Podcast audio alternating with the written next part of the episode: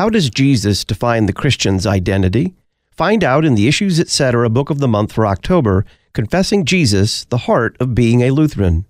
This new book is published by Concordia Publishing House. Their phone number 1-800-325-3040 or look for Confessing Jesus at our website, issuesetc.org.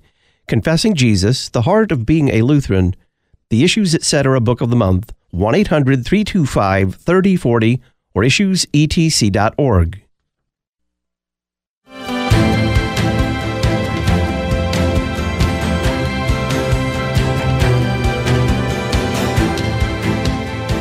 It wasn't too long ago that Rick Warren, the legendary pastor of the influential megachurch Saddleback, decided to do something that, well, his church body, ostensibly, the Southern Baptist Convention, and probably most of the people who had followed him might have found unusual, groundbreaking, maybe even courageous. It wasn't courageous.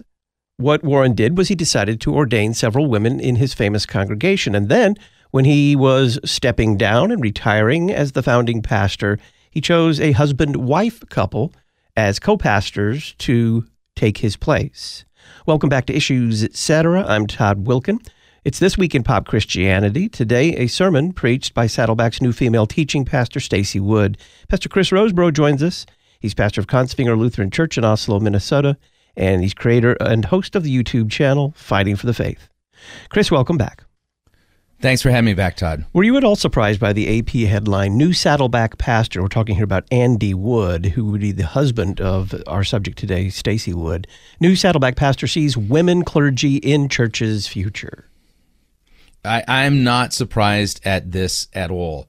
The seeker driven and the purpose driven church movements have been a liberalizing force within the visible body of Christ for decades.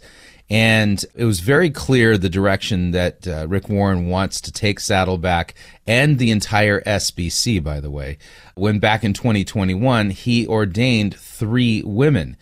And the justification that he gave for that was that none of them were teaching pastors. They were pastors, they calls pastors a gift to the church and that they weren't going to be serving as teaching pastors. And you'll note that uh, one of your regular guests, Albert Mohler, he's written extensively on this, and he's been working on a document, has put it out in in I think like draft or final form in preparation for next year's SBC convention in Louisiana, basically making it clear that the the office of pastor is both an office and a function, and that the SBC does not permit women to hold the pastoral office as teaching pastors or as anything else. And, and so they're, they're actually moving to undo the damage done by Rick Warren. And so one month in to Andy Wood's new reign at Saddleback, and he's already pushed the issue to the next level. I think this was strategic. I think it was intentional on his part. And this is just following the general trajectory of Saddleback. And I think one of the reasons why Andy Wood was chosen to succeed Rick Warren is is his uh, desire to move the uh, the football farther down the field in the in the vision that Rick Warren has had. Give us just a little bit of history there so, for some context because Warren actually threw down the gauntlet initially by ordaining three women as pastors at Saddleback on his way out as that congregation's founding pastor. Yeah, he did and and like I said, that was intentional. And the only way he was able to get away with it is that none of the three women were teaching pastors.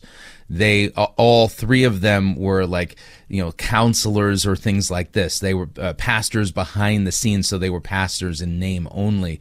And and so Rick Warren is one. If you remember his speech from the SBC convention this past summer, he talked about the gift of pastor, but he does not believe in the office of pastor. So this is him.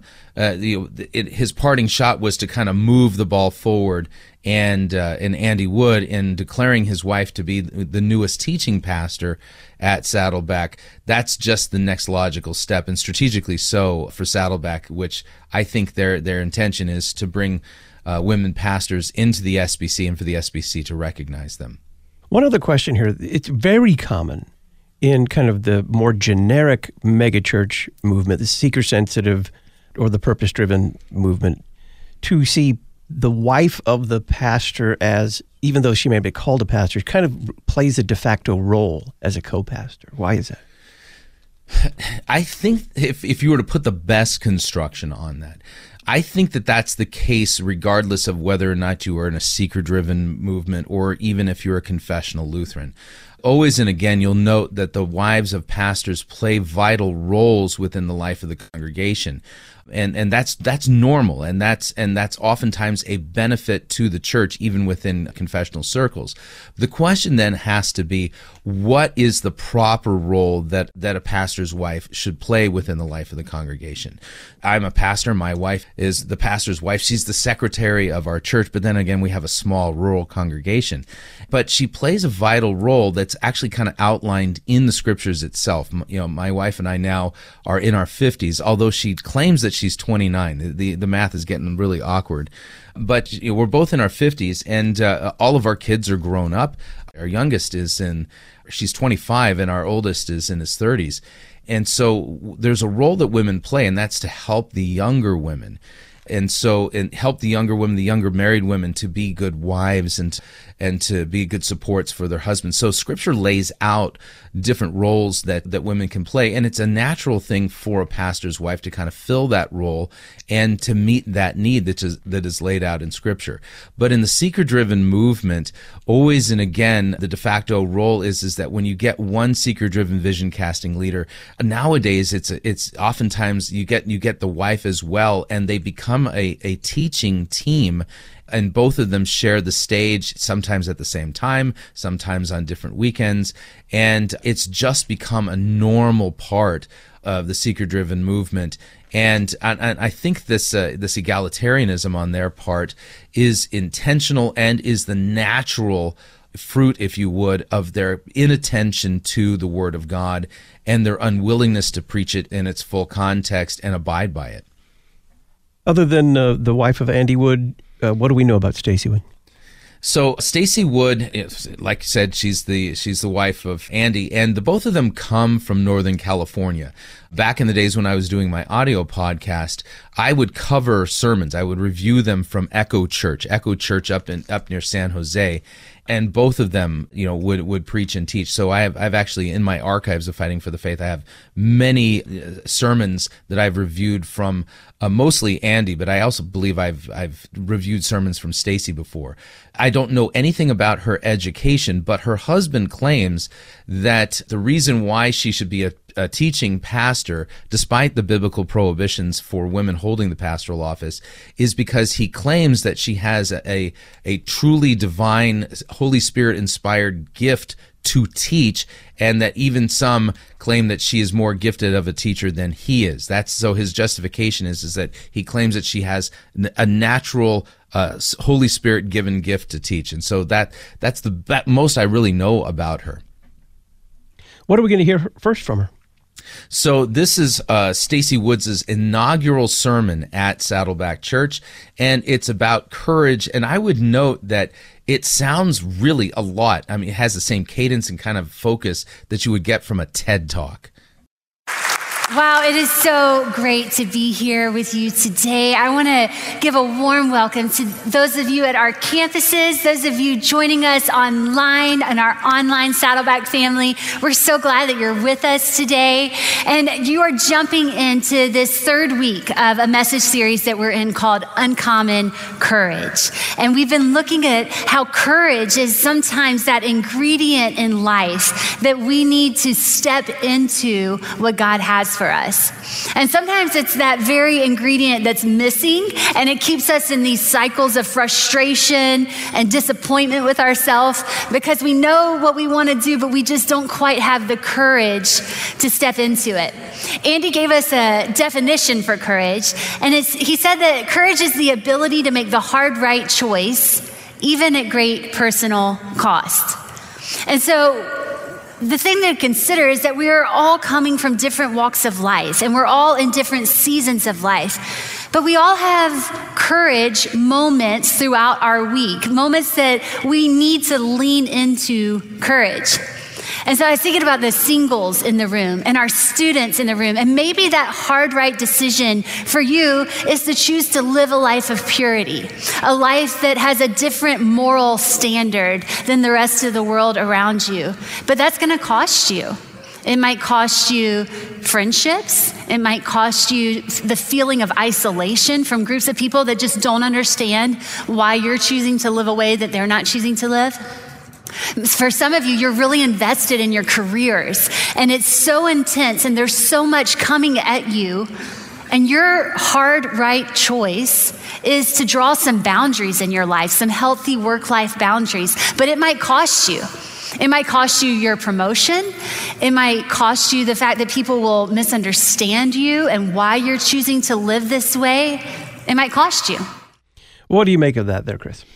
So let's kind of put the big one on the table. She was, I, I, I cannot help but think that she was talking ironically because her entire sermon is about courage and the importance of courage and the need to step out courageously. And she gave an example of uh, of somebody who needs to uh, live a moral life in the face of the you know the immoral world that we live in. And I would note that there was no courage on her part to disobey God's word. And my question is, were, was anybody inspired by her talk about courage to go and confront her regarding the fact that just by preaching the sermon and claiming to be a teaching pastor, that she was in disobedience to the moral standard laid out in God's word for the role of women within the church. So it's very interesting how this particular sermon, there's, there's some really big disconnects, but you're going to note what she's not starting off with is a biblical text. So this is a pep talk sermon, if you would. And so far, I could hear this from any speaker. If I were to just go to any business conference or some kind of a conference dedicated to wellness or self help or making your life better, this is the kind of topic that uh, that that many people find inspiring. But this is not exactly biblical, at least so far. And my immediate question is going to be, well, um, well, Pastor Stacy, what biblical text are you going to bring to bear to talk about the topic of courage? Because it is a biblical concept and one where, if you read the end of uh, the book of Revelation, there are those who end up in the lake of fire who, who Scripture describes as cowards, uh, those who are cowardly. So, having true biblical courage is something that we should be seeking after and understanding what the biblical definition of that is. But already the very context of this, this whole talk and the person who's delivering it shows not real biblical courage in a following after God's moral law, but absolute rejection of God's word and the cowardice that comes from capitulating to the culture and its expectations and bringing them into the church. So it doesn't take any courage to ordain women. No, it really doesn't. All it does is it takes a fear of the world rather than the fear of God. And that's what it takes to ordain women. It's This Week in Pop Christianity with Chris Rosebrough. Your link to issues, etc. I'm Todd Wilken. Folks, Luther Academy is committed to preaching and teaching the biblical truths rediscovered during the Reformation to the ends of the earth. They recently completed conferences in Prague and the Philippines. Learn more about this confessional Lutheran worldwide mission outreach at lutheracademy.com, lutheracademy.com. We'll talk more about capitulating to the winds of culture next.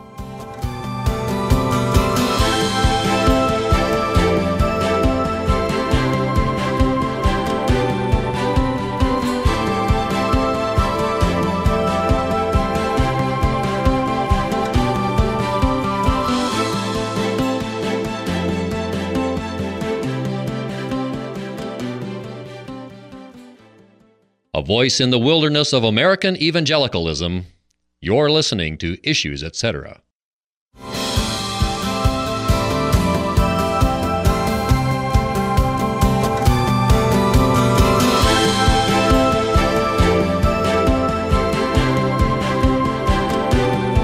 Welcome back to Issues Etc. I'm Todd Wilken. It's This Week in Pop Christianity. We're going through a sermon preached by Saddleback's new female teaching pastor, Stacy Wood. Pastor Chris Rosebrough is our guest. In about 15 minutes, we'll conclude Issues Etc. Reformation Week talking with Molly Lackey about her path from non-denominationalism to confessional Lutheranism. Chris, I want you to go a little deeper into something you said right before the break, and that this is a capitulation to the winds of culture. And that even explains what we know about the ordination of women generally, not just at Saddleback, right? Yes, it does. So you'll note that the, the, the United States is, is a country that talks about you know liberty and equality. And there's a, a, kind of a latent egalitarianism within the United States. And we want people to not have restraints put on them and for them to be able to do whatever it is that they they really desire to want to do. But you'll note that's kind of unbounded and so the culture itself is repulsed by the idea that the church would put limitations on women and see that as part of their overarching narrative about the evil biblical patriarchy, as if somehow, you know, the patriarchy exists for the purpose of oppressing women. And so the culture is out there pushing hard on these things and Saddleback from its inception in fact, even before it came into existence, has always existed for the purpose of giving the unchurched, the unbeliever, what it is that they want in a so-called church service. If you uh, read the Purpose Driven Church book, Rick Warren makes a very, very long case about how he went door to door and looking specifically for people who were not Christians and asking them why they didn't want to come to church. And then he took their list of reasons why they didn't want to come church and he created a church that didn't have those reasons. So they didn't like hymns, so he got a praise band. They didn't like reading long amounts of scripture, so he got rid of reading long amounts of scripture. They wanted sermons based upon topics that were relevant to solving the, their problems and challenges of living in suburban Southern California. And so he gave them sermons that would meet their challenges for living in suburban California. So from the very beginning, Saddleback has existed to give the unbelievers exactly what they want and call it church.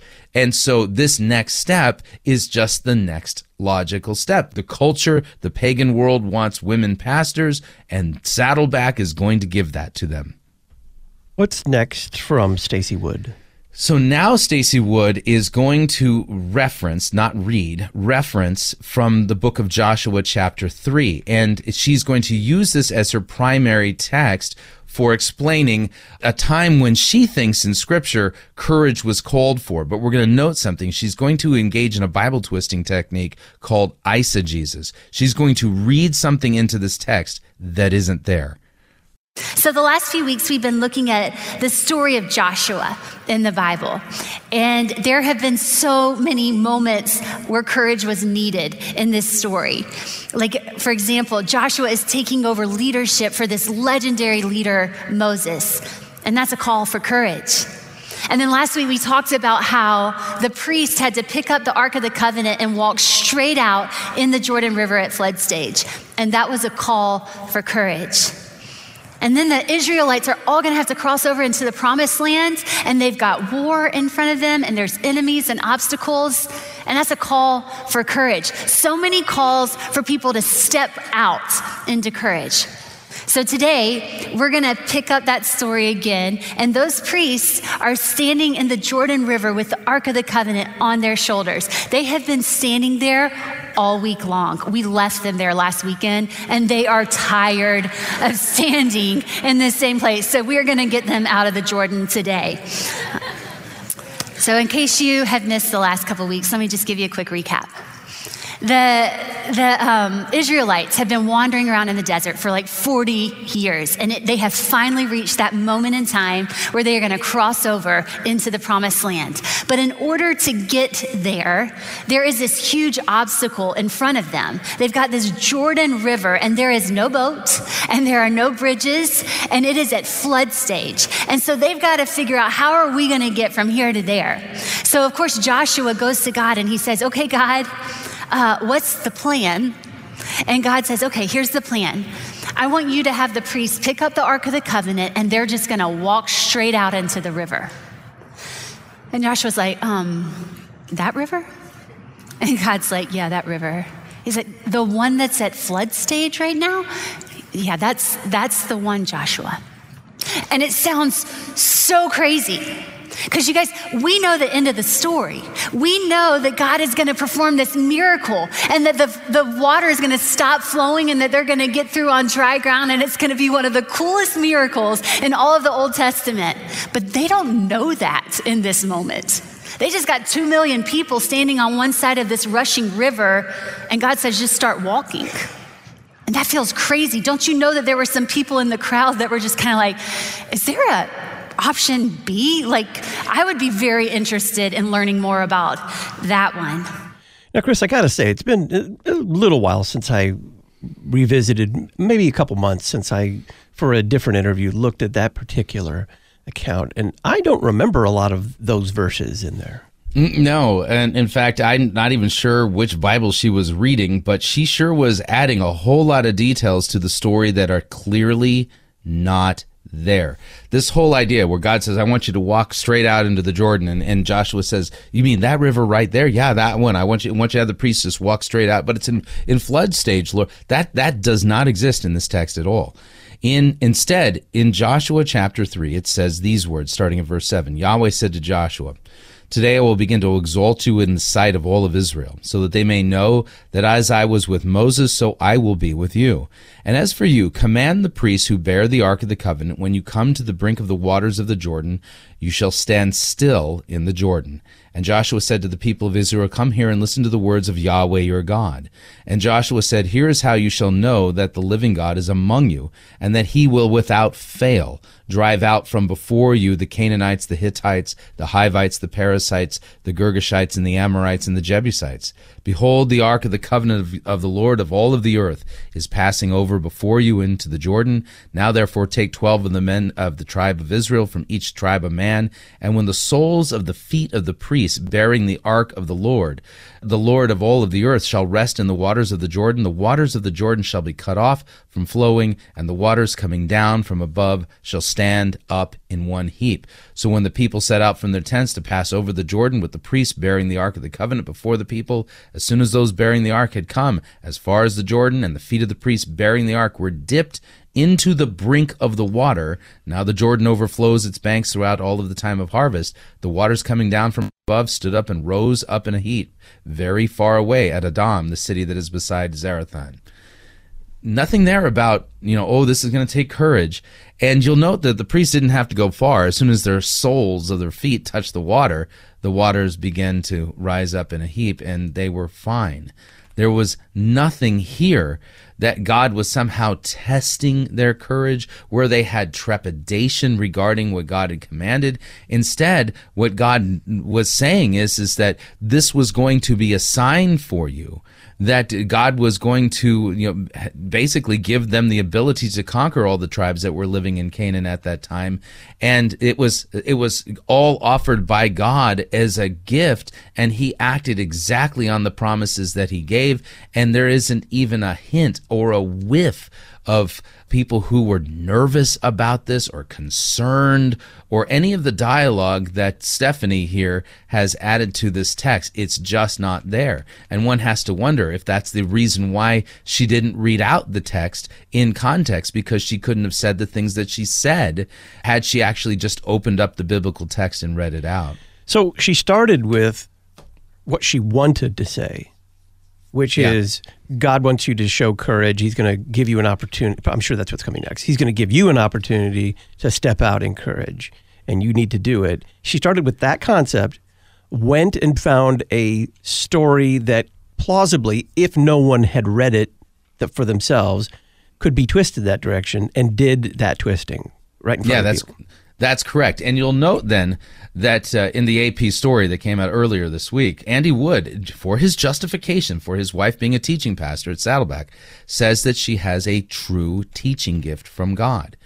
And I would note that in order to be a pastor in Christ's church, even if women were permitted and they're not, one has to study and show yourself approved as a workman who need not blush with embarrassment, but who can rightly handle the word of truth.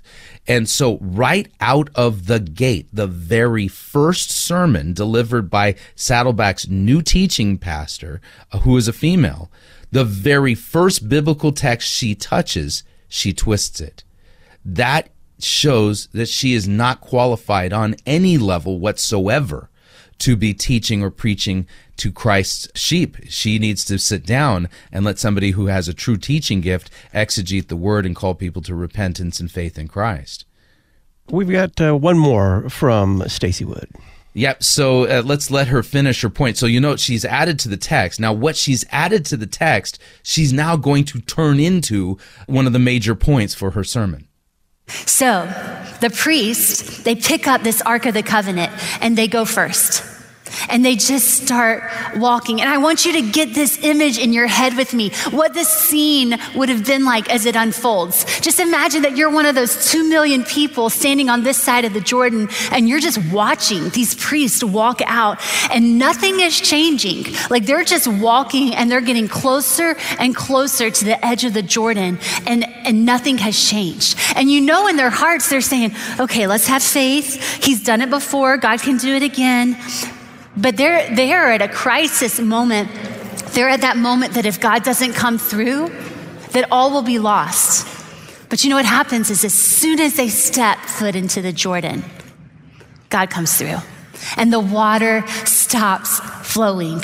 And can you imagine being there on that shore and like realizing what just happened and, and, the shouts of praise that must have happened and say, Oh my gosh, he did it. God did it. He did it again. The water stopped flowing. We're going across on dry ground. Can you believe that we are a part of this moment?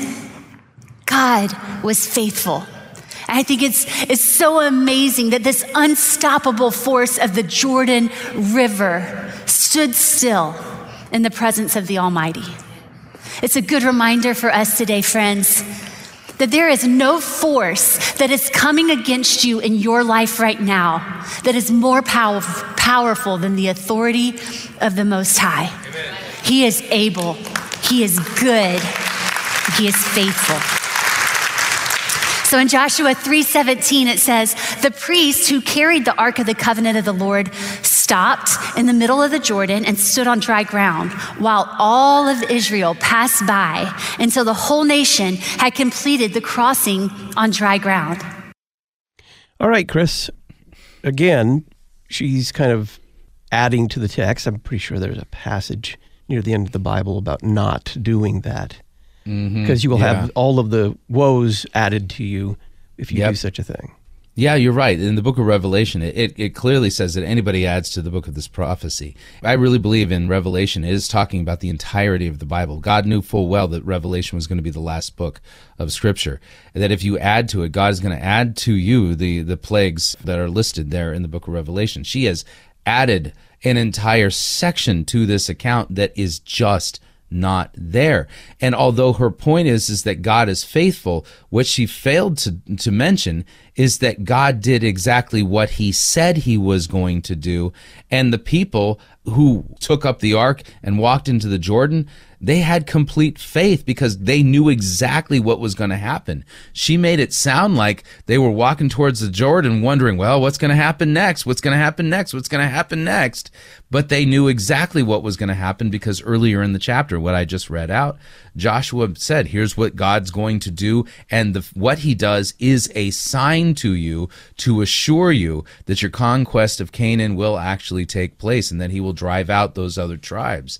And so she skipped all of that, inserted a whole narrative into the text that isn't there. And yeah, at the end, everyone clapped their hands and said, God is faithful. Amen, he is. But she isn't. God truly is faithful.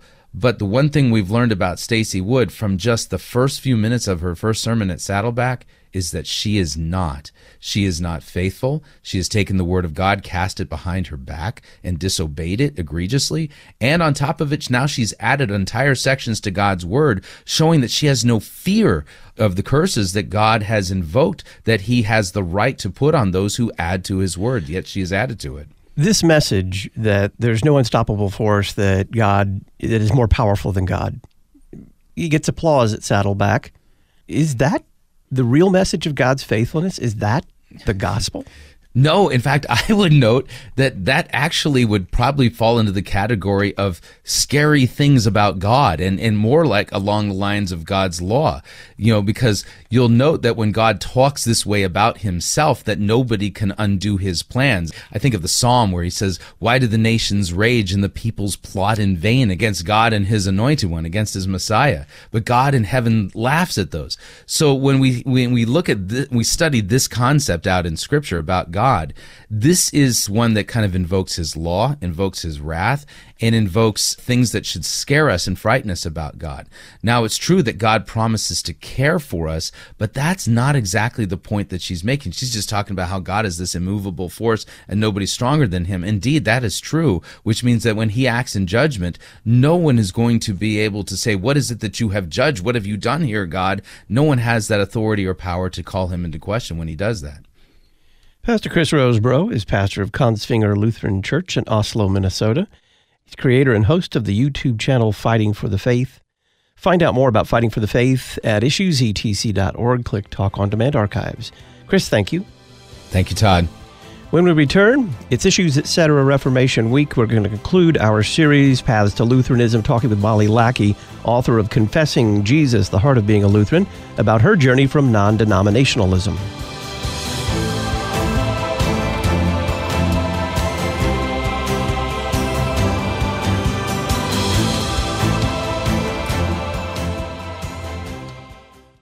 What can we learn from our Lutheran forefathers on how to face the challenges of a culture openly hostile to Christianity? Pastor Matt Harrison, president of the Lutheran Church Missouri Synod, has written a column for the latest Issues Etc. journal titled For Such a Time as This. We'll send it to you for free. Just click the red journal subscription button in the right hand column at issuesetc.org. You'll also find Pastor Will Weedon's article on the monthly Psalter the free online Issues Etc. journal, issuesetc.org. Logia Journal, the Confessional Dogmatic Series. The works of Kurt Marquart and many other resources are all brought to you by Luther Academy. Did you know that during this time of COVID 19, your purchases and donations help Luther Academy supply these same resources to pastors around the world? Please consider helping us with this important need through your prayers and financial support. Learn how you can help by visiting lutheracademy.com. lutheracademy.com. More topics, more guests, more Jesus. You're listening to Issues Etc. When pastors talk about us, they say ad crucem. When laity mention us, they say ad crucem.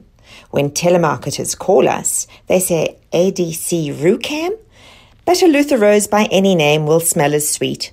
Ad Crucem is the place to go for greeting cards and artwork, jewelry and ornaments, housewares, church certificates, church banners, and much more. Visit adcrucem.com. That's A D C R U C E M.com.